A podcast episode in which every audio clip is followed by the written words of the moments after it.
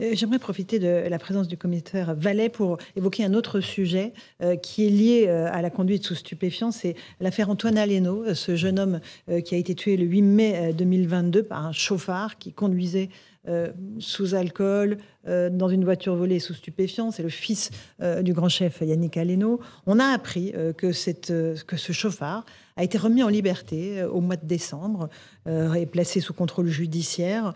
Il y a beaucoup de colère, évidemment, euh, de la part euh, de la bord de sa famille. Il y a une association, Antoine Aleno, qui a été créée et qui dit que, évidemment, dans de telles circonstances, l'association regrette que la loi française ne permette pas de maintenir en détention provisoire l'auteur des faits jusqu'au procès. Vous partagez cette colère, commissaire Vallet oui, je la partage d'autant plus que, je vous le disais, euh, Yannick Aleno, le père d'Antoine Aleno, et Isabelle, sa mère, m'ont reçu alors que la douleur les étreignait euh, fortement euh, dans son restaurant à Paris, dans le 8e. Et j'ai entendu la douleur et la souffrance de cette famille dont leur vie s'est arrêtée le 8 mai lorsque Antoine a été euh, fauché par ce multirécidiviste. Et c'est pourquoi dans mon syndicat... Multirécidiviste qui avait déjà d'autres... Eh ben, il a un pédigré qui est long comme la muraille de Chine. C'est, enfin, il n'y a, jamais de surprise malheureusement. Ben, il, est, il a été condamné pour des violences volontaires, pour du recel de vol en bande organisée, pour des délits routiers. Il a fait, été condamné par la justice française à plusieurs peines qu'il n'a jamais exécutées, pour lesquelles il n'a jamais été inquiété. Et c'est pour ça que le syndicat que j'ai l'honneur de représenter demande aux législateurs de mettre en place des peines minimales quand des gens ont été condamnés, recondamnés, représentés, re-représentés à la justice, qui ressortent et qui recommencent. Le principal objectif de la justice de notre société, c'est qu'elle soit protégée de ces dangers publics. Mhm. C'est ça la réalité. On parle de personnes qui est morte, d'une personne qui aurait dû être en prison et pas sur la voie publique. Alors que la législation pour des délits faire très simple, parce que la procédure pénale, c'est une usine à gaz. Tant pour les enquêteurs lorsqu'ils font les procédures, que pour la justice d'appliquer des mesures qui parfois n'ont ni queue ni tête. Eh ben, on a une détention limitée à un an. Alors, il est euh, sorti en décembre, il aurait pu sortir en mai 2023. De toute façon, il serait sorti avant le procès. Les expertises prennent du temps. Moi, je pense évidemment à sa famille. Yannick Aleno a créé une association. Je trouve que c'est euh, mm. très admirable et très fort de caractère de pouvoir perpétuer la mémoire de son fils en protégeant, en assistant, en accompagnement de ses familles, surtout que ça lui a fait cruellement défaut. Et je tiens à rappeler ici pourquoi je dis que le procès, c'est la procédure judiciaire déshumanisée victime. D'abord parce que c'est la dernière roue du carrosse, même s'il y a eu quelques efforts faits ces dernières années, notamment en termes d'avocat et d'accompagnement des victimes, parce qu'à l'Institut médico-légal, par exemple, on ne lui a permis de voir son fils qu'à travers une vitre. Lorsqu'il a été reçu dans les heures qui ont suivi le décès de son fils à l'hôpital de Dieu, j'ai aucun évidemment grief contre évidemment le personnel qui travaille dans des conditions difficiles, mais par contre, il a été reçu dans une salle délabrée avec une chaise à moitié cassée. On voit bien que lorsqu'on a déjà la souffrance d'un être cher dans sa perte, derrière on rajoute une double peine et là c'est la triple peine avec évidemment cette personne qui ressort. La seule prière que je fais, si j'ose dire maintenant, c'est qu'il ne recommence pas ses méfaits, sachant que la famille de ce euh, odieux personnage avait mm. envoyé des fleurs aux obsèques d'Antoine. De, mm. Et effectivement, moi, je pense que ce genre de personne, on peut, Eric Lolo le disait tout à l'heure, faire des bêtises ou une bêtise ou une connerie,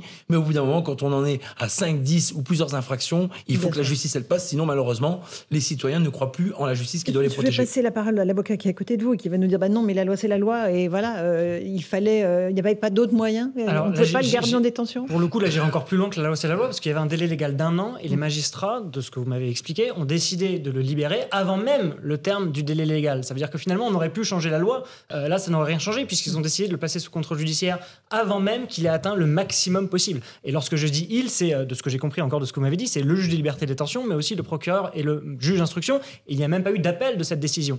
Euh, donc finalement, en tout cas, c'est les magistrats qui ont pris cette décision alors qu'ils n'y étaient pas obligés. Ça, c'est la première chose que je veux dire.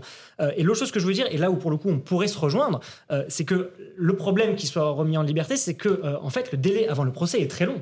Et là, on peut se rejoindre pour le coup. C'est-à-dire des années, ça peut, ça peut, ça peut durer des années. Et ça, c'est mm. extrêmement problématique parce que j'entends la souffrance euh, des victimes mm. euh, qui disent que c'est un problème qu'un individu qui pourrait être condamné ressorte. Mais moi, j'entends aussi, et je le dis en tant qu'avocat, le problème qu'on ait 25% de la population carcérale aujourd'hui en France qui est présumée innocente. Et on a 500 personnes tous les ans qui sortent de prison en étant innocenté. Et c'est aussi un problème, vous voyez, parce que je comprends qu'on puisse dire que cette situation est injuste, mais on pourrait ramener encore une fois 10 personnes par semaine qui sortent de prison en étant innocentés, et on aurait aussi un émoi qui dirait, mais c'est totalement injuste d'avoir fait un an, deux ans, trois ans de détention euh, provisoire, alors qu'à la fin on est innocenté. Et donc la tâche des magistrats, elle est très compliquée parce qu'il y a cet équilibre à trouver, et c'est pour ça que euh, il existe beaucoup de garde-fous, des garde-fous que sont notamment les délais maximum, et les garde-fous, c'est aussi le fait qu'un juge n'est jamais seul à décider. On l'a dit, il y a le parquet, il y a le juge d'instruction, le juge de liberté, et éventuellement ponctuellement même la cour d'appel et donc la chambre d'instruction. Décision collective. Eric Nolot, votre réaction? Eh Oui, mais ça nous ramène quand même à, notre, à ce que nous disions tout à l'heure. L'opinion publique ne peut pas comprendre ce qui est considéré comme une mensuétude envers des multirécidivistes. Quand vous avez une liste de délits et de crimes longs comme le bras, quand vous voyez que, en fait, de commettre un délit, c'est-à-dire de, de, conduire sous l'emprise de l'alcool ou de stupéfiants, sert presque d'excuse à ce qui va se passer. Circonstance aggravante. Mhm. Oui, mais, mais euh, oui, on a l'impression que c'est l'abolition du, discernement aussi, que bon voilà.